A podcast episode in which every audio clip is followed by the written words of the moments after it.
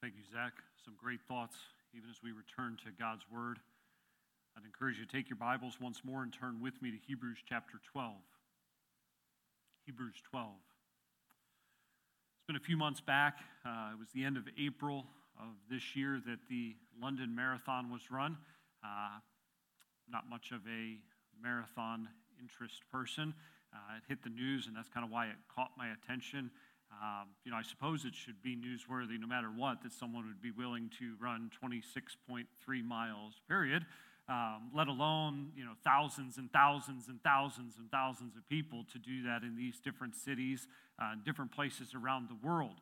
Uh, but the particular incident that caught my attention uh, there at the end of the um, London Marathon, April 2023, is not who won, although the time was impressively fast. I think my memory's right, somewhere like two hours and 23, 24 minutes. I think 26 miles, like, how about two? um, but anyhow, that wasn't what the news article I was looking at was referencing.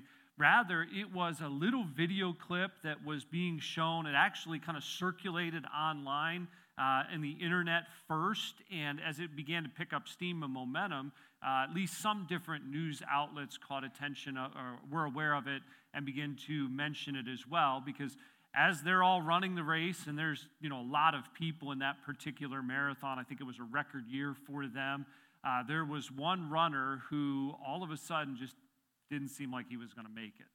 Started to slow down started to hunch over and you kind of know in your mind what you think is going to happen next um, you think this guy's going down and yet, that is not what happened in what was caught on video.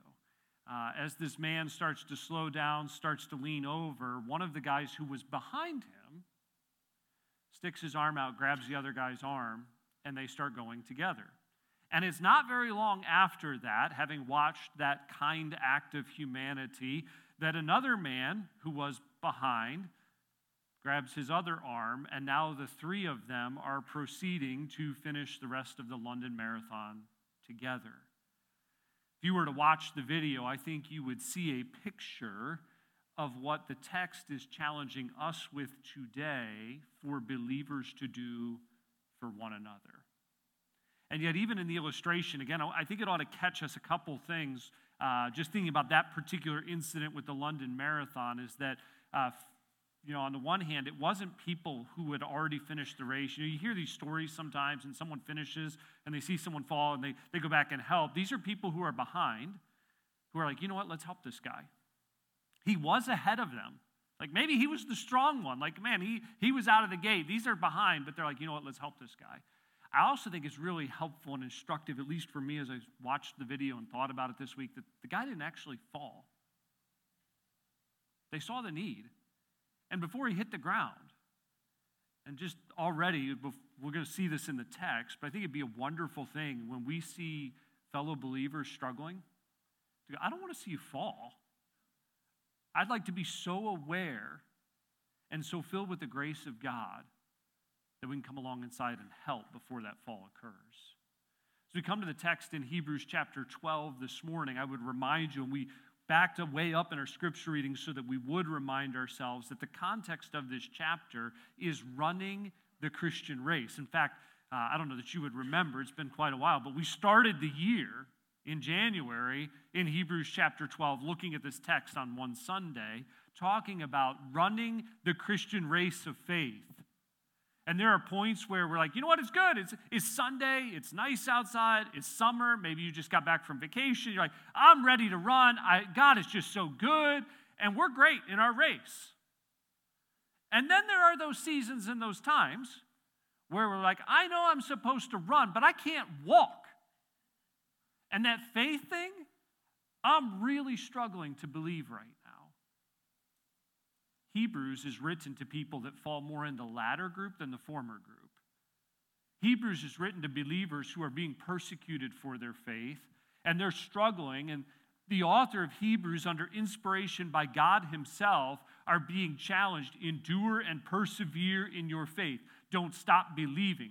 Keep going, keep going, keep going. In fact, the whole chapter prior to chapter 12, Hebrews 11, is filled with all of those people who lived their lives by faith. And they went through incredible things. And so we're told there's this great cloud of witnesses. There's all these testimonies out there that say your race is worth it. Run it in faith. But you know, we're also told in Hebrews 12 in the verses leading up to our text that as we run our race in faith, hardships do occur. He tells them in verse 4 You've not yet uh, striven unto blood, striving against sin. You've not yet resisted unto blood, striving against sin. You know, the fight is real. And he's saying, but there are also those seasons in verse 5 through about verse 11 where the problem isn't your circumstances, the problem is you. Like, he acknowledges there are points where our struggle in enduring in faith is our circumstances. This happened to me, this went on, this is really hard, and it's things outside of us. But in verses 5 through 11, he acknowledges actually there are times where the problem is inside of us.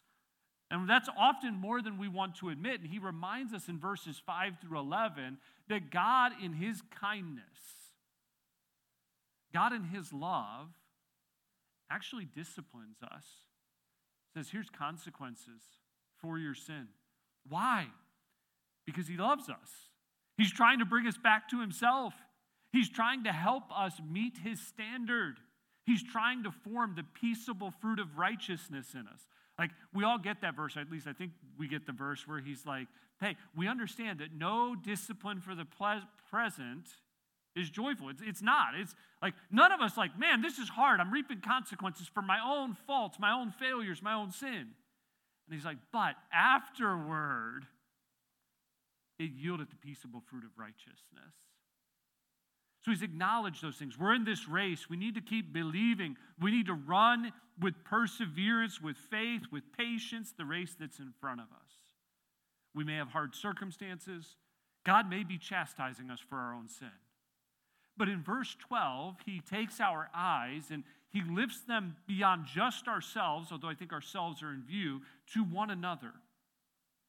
And in the verses we're going to look at again, both this morning and this evening, verses 12 to 17, there are actually three imperatives, three commands given to us. We're going to, just for ease, kind of lump them into two main thoughts for ourselves and then several sub thoughts, okay? But we're going to look at these three commands under two main headings for us today. Our first, as we come to verses 12 and 13, I'm going to ask you to consider your responsibility of restoration. Consider your responsibility of restoration. Now, admittedly, it is our responsibility of restoration. It is my responsibility of restoration. But I want every believer in this room to understand you have a responsibility in light of this text. I have a responsibility in light of this text. This text is not simply written to, oh, this is the section on church leadership and pastoring. This is that section that's written to the deacons. Like if you see that somewhere in chapter 11, 12, you come see me, let me know. As I read the scripture here, this is something for all believers to consider your responsibility of restoration.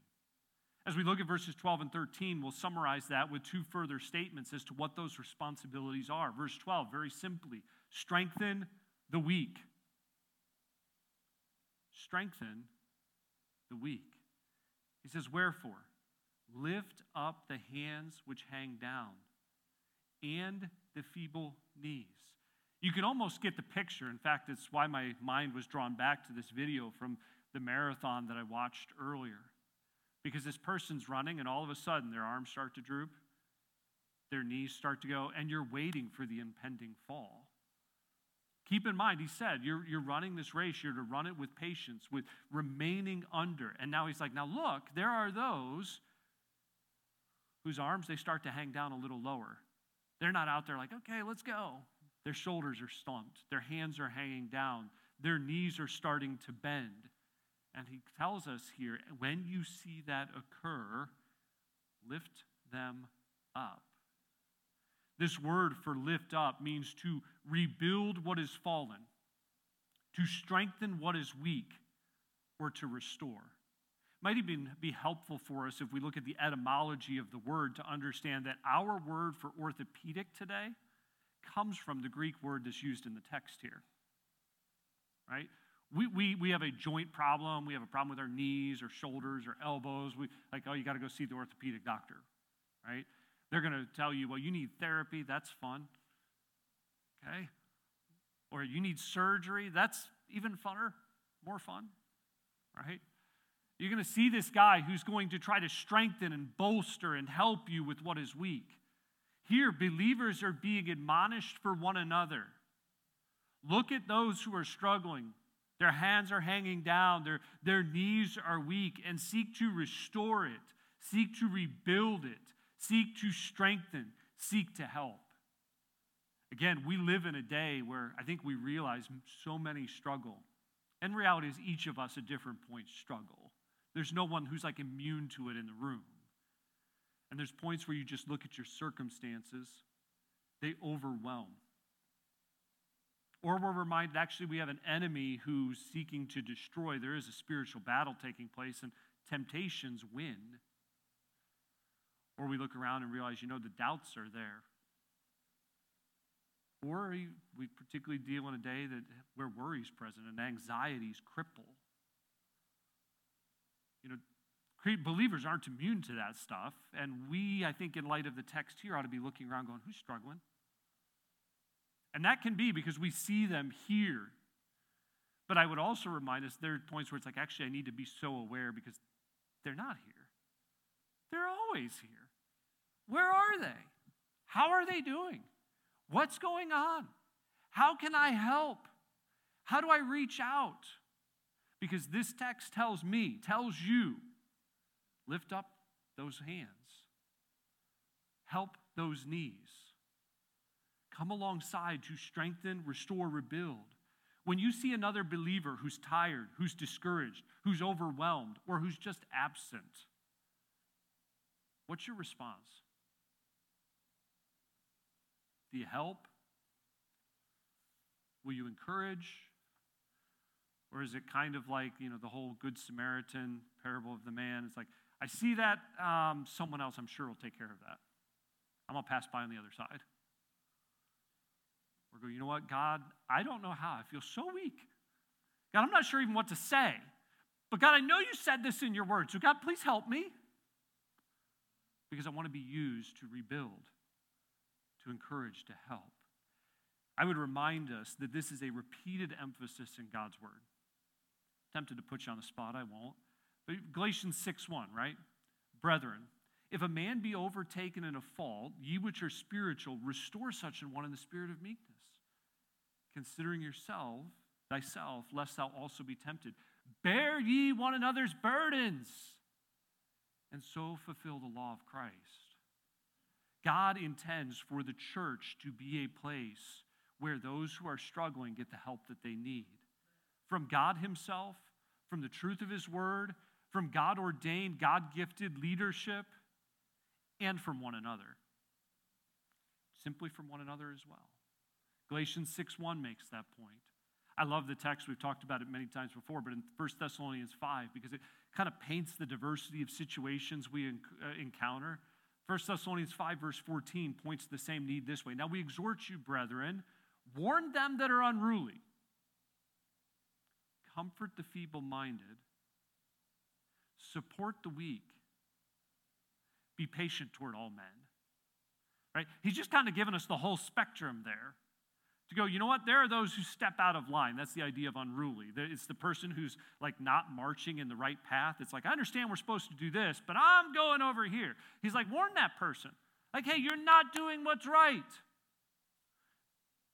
Warn him. But then he also says, comfort the feeble minded. Word feeble minded could be translated very literally small souled. They're overwhelmed. He's like, so what do you do? Warn them. Right? No, like the approach makes sense. To go, here's someone who they, life is just closing in on them. They're not sure they can keep going. Provide comfort. Provide comfort. And then he says, take those who are weak, they're struggling, and support them. Help them out. And then that overarching command at the end be patient toward those that you like. right? Those that you get along with, be patient toward all men, everyone. Like endure with them together within the body of Christ. Romans 15 says it this way. Try to move through these a little faster. Romans 15 says it this way We then that are strong ought to bear the infirmities of the weak and not to please ourselves. Well, you know, it'd be really inconvenient on my schedule because it's kind of full. I got stuff I got to do. Hey, we then that are strong ought to bear the infirmities of the weak and not to please ourselves. Let every one of us please his neighbor for his good to edification, to build up. Why? Here's what verse 3 tells us as to why. For Christ pleased not himself. Ouch. It's like if Jesus, God Himself, was willing to humble Himself, to serve, to give His life a ransom for many, I think we can serve in return. I think we can help in return. One last familiar text, Philippians 2, verse 4 says this this way Look not every man on his own things, but every man also on the things of others. That's not an appeal to covetousness, right? It's saying don't be concerned with all of your stuff. Look for how you can help others. And the verse that follows says, Let this mind be in you, which was also in Christ Jesus. Like, and uh, again, very similar context to Romans 15. Live like Jesus did by looking to help those around you in the language of Hebrews 12, we would say, strengthen the weak. Strengthen the weak. We do that even as we gather, right? That's part of the reason the church should gather. Like, our struggle is not a good excuse to miss out on our gathering because Hebrews 10 tells us that part of that is we, when we gather, we encourage, we provoke to love and to good works. And it's so much the more needed, verse 25. Forsake not the assembling of yourselves together as the manner of some is, and so much the more as you see the day approaching. Rather than allowing ourselves to become isolated and apart, to go, I need the gathering of the body so that we strengthen one another. But believers are told, strengthen the weak. It's fascinating if you compare the two. I won't turn there for sake of time. But this exact wording of Hebrews 12, verse 12, is found in Isaiah 35, verses 3 and 4.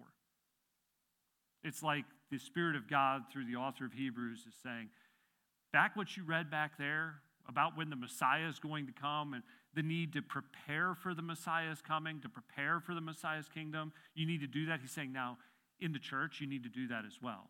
We're still waiting for the return of the Messiah, the deliverer, when his kingdom will be set up. And if you kept reading in Isaiah 35, there's this wonderful picture of what it looks like when the Messiah really reigns. It's like the lame leap, like, you don't have to worry about struggle and sickness anymore because Jesus reigns. But until then, strengthen the hands that are weak, the knees that are ready to give out. Help. Think it's fitting within Hebrews because Hebrews anticipates that day when the king will come, when the Messiah will return. Pastor Gingery led us now a few weeks back through one of those texts. It's at the end of Hebrews 12, right? Verse 28 receiving a kingdom which cannot be moved you know, we're waiting for that day. So let's strengthen one another as we seek to endure in our faith, running the race set before us. So I wonder right now who needs your help? We're really good at putting things on other people's list of things to do. Okay? I'm not asking you to put things on my list. I'm not asking you to put things on Sunday school teachers' list. Like, we all want to be here to help, that's true. But right now, for you, who is it that God wants you to help? Like, did the Spirit of God give you a name? Or at least prompt you to go, you know what? I need to be alert to this because I don't think about that. I, I come in and I think about my stuff, my issues. I would encourage us to be praying, to be looking, to be going, how can I serve? What can I give? God, I don't know what to say, but I can at least be present because sometimes that's what matters, is just being present. Number one, in our responsibilities to restore, strengthen the weak. Number two, when we come to verse 13, straighten the way.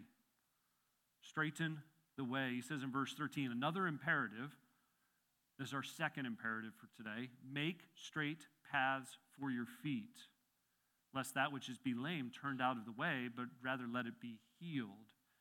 So now he's shifting focuses a little bit where he said, okay, let's help other runners as we're running together. Now he's like, now let's talk about the race course. Let's talk about the, the path that's in front of us and let's deal with that okay?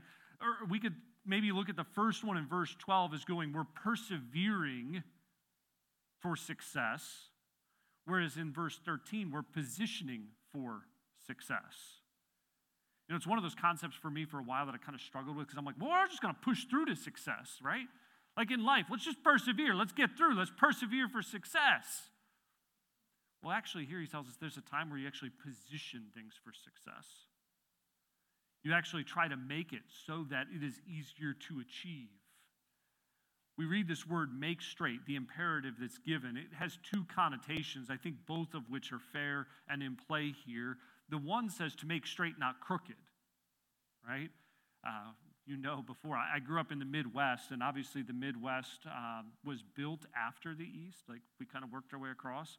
And I learned very quickly in Pennsylvania, we evidently did not know how to make roads. They are all windy, they follow rivers, so they can't be widened, and there's lots of cars. That doesn't make sense. Like you go to where I grew up, and the roads are straight, and they're like in city blocks, and you can find your way around, and you don't name your road three things Westchester Pike, Route 3, Gay Street. Like, which one am I on? Okay? You know, there's an advantage to a straight road. It's a little easier. If you go, let's just number the roads this way one, First Street, Second Street, Third Street, and start numbering them. Okay? He gives us a picture here of like, make your path straight. Like, let's not make this hard to figure out. Let's make it very clear where we are going, what our goal is.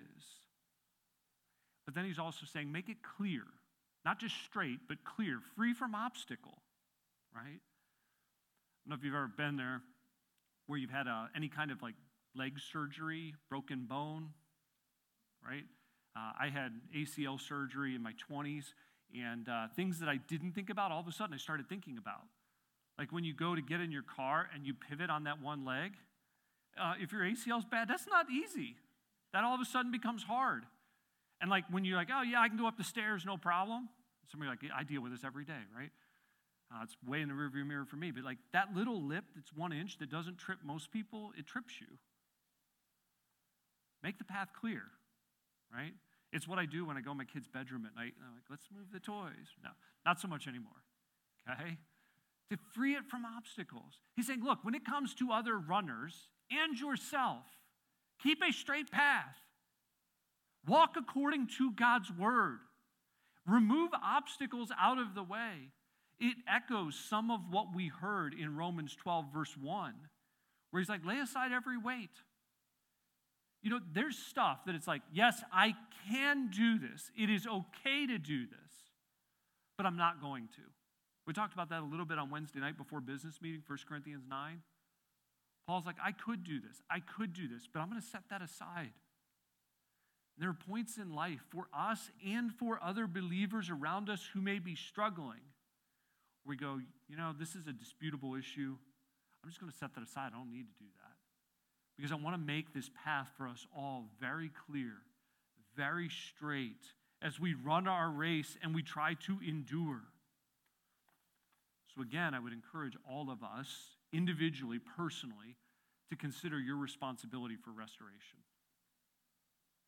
To strengthen the weak, to come alongside and help and encourage, and also to straighten the way. You know, I want to make this very clear. I'm, I'm doing this because God's word says this is simple, this is clear. Beyond the responsibility for restoration, though, I want to introduce our third command. We'll start into it this morning, the first part, and we'll pick up with it, Lord willing, this evening. Beyond the responsibility for restoration, our third command gives us a priority to pursue.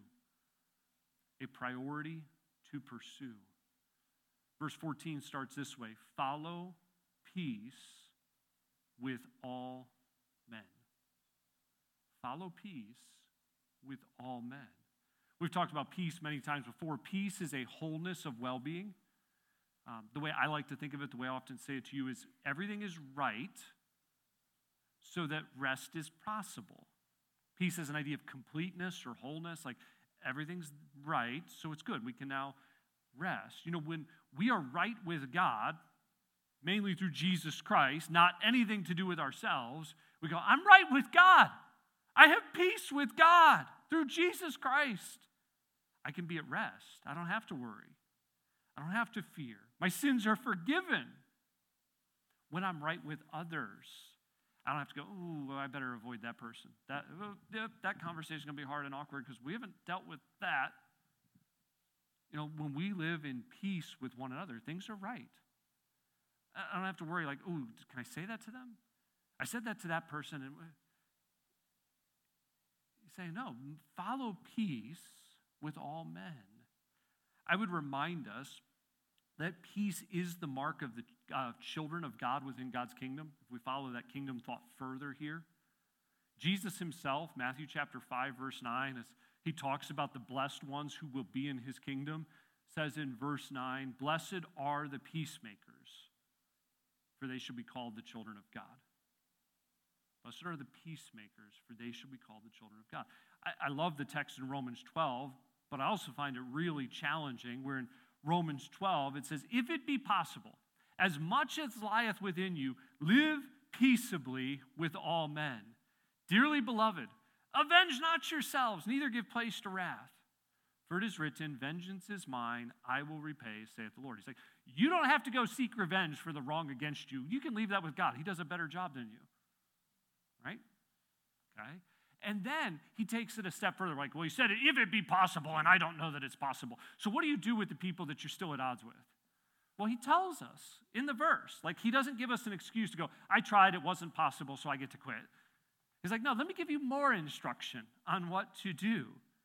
He says, therefore, if thine enemy hunger, feed him. If he thirst, give him drink. For in so doing, thou shalt heap coals of fire on his head. It's like, yes, yeah, coals of fire. I like that. Like, quote Proverbs more. But then he gives us that last verse, right? What's the objective? Be not overcome with evil. Don't respond in kind, is the idea. But overcome evil with good. So, if it be possible, live peaceably with all men. And if you have an enemy, treat him nicely because your end game goal is to leave vengeance with God and to say, I want to overcome evil with good. I, I want to just show them kindness because that is what God has shown to me. Right? Aren't we glad that God didn't say, you know what, I tried a couple times and it didn't work um, because they didn't respond nicely and it's all their fault, so I'm just going to judge everybody forever in hell, period. He overcame evil with good. He calls us to do the same. Hebrews 12, 14 says, Follow peace with all men. It is a command. We could say it's essential because it's a command. We don't have an option like, do I get to quit? Um, I like the word follow here in studying it this week. Uh, it's the same word that's used in the very familiar words of Philippians 3, verse 14. Philippians 3:14, Paul says, I press toward the mark. Press is not like half-hearted kind of terminology, right? That word press is the same word for follow here. It speaks of an intensity, a rapid pursuit, a chosen decision. Okay? In negative contexts, this word is actually used for persecution as well. Like pursue with hostile intent kind of context. So there's nothing about this word that says follow peace with all men that is kind of passive, inactive. Well, maybe if I get an opportunity, this is like, no, make sure this happens. It's an imperative and it has intensity behind it. So pursue wholeness, right relationships, peace with all men It's not only essential, it's continual, it's a present tense, like be doing this, be doing this regularly. Um, because reality is, we step on each other's toes. Like it happens in our homes, and part of all people is in your home. And you know what? That wasn't very kind. I'm sorry. Will you forgive me? That wasn't very thoughtful. I, I, I should have been a little more on top of it. I got angry. That was wrong. Would you forgive me? Like to be pursuing peace regularly, habitually in all of our relationships because we're still flawed by sin. Right? Remember James 3 if any man offend not in word, the same as a perfect man, and able also to bridle the whole body. Like that's where none of us live. The tongue is an unruly evil, right? Full of deadly poison, and only you can tame it. Like, no, no man can tame it. No one's got it mastered. And so we do offend in word. So be pursuing peace diligently because we've been commanded by God and it's been demonstrated by God. We so often offend both intentionally and unintentionally. And then again, just point out for us it's not only essential and continual, it is universal. Pursue peace with all men. It's a challenging all. You can read some commentators and they try to kind of work mental gymnastics and go, well, I think he's really just addressing the household of faith, other believers here. Actually, that's not true. All means all, right? Like, profound thought. You know, pursue peace with everyone. That, that neighbor that's a pain, that coworker that you can't tolerate. Maybe it's that believer at church too. I don't know. But like, don't let yourself off the hook here. To go, I am going to pursue diligently, intensely, decisively peace where things are right with people. And if it means I have to overcome evil with good, I will do it. Are you known as a peacemaker? You're one of those people who's like, no, I just, I cut throat and I run. It's like, you know what? No, that's someone who really just wants things to be right. Okay? We're admonished here. We're com- not admonished. We're commanded. Don't let myself off the hook or you. Okay? We're commanded here. Follow peace with all men. This morning, we've looked and said, hey, we have a responsibility for restoration. As we run our race, there are times where you get discouraged and you got to say, all right, I'm going to keep working at this. I, I got to get after this. There are times you need to look around at others and go, okay, I need to strengthen the weak. I need to take obstacles out of their way. I need to straighten the path. But I also have this priority to pursue. You know what? I want to be marked by peace with those that we're running with together and those around me in life. Let's pray. God, we recognize again this morning that you have shown us incredible grace through your Son, Jesus Christ. You have reached out to reconcile us when we were in our sin, to give us an opportunity to be restored to you, to have uh, peace in our relationship with you. And so, Lord, I pray that in light of the grace that you've shown to us, we would extend that same kindness, that same grace to others, striving for peace.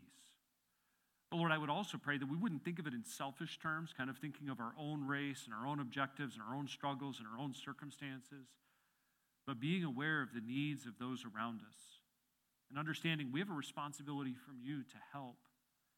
Lord, I pray that within the body of Christ here, you would use us to strengthen one another for your glory's sake, demonstrating to the world around us the grace that you've shown us first through Jesus Christ.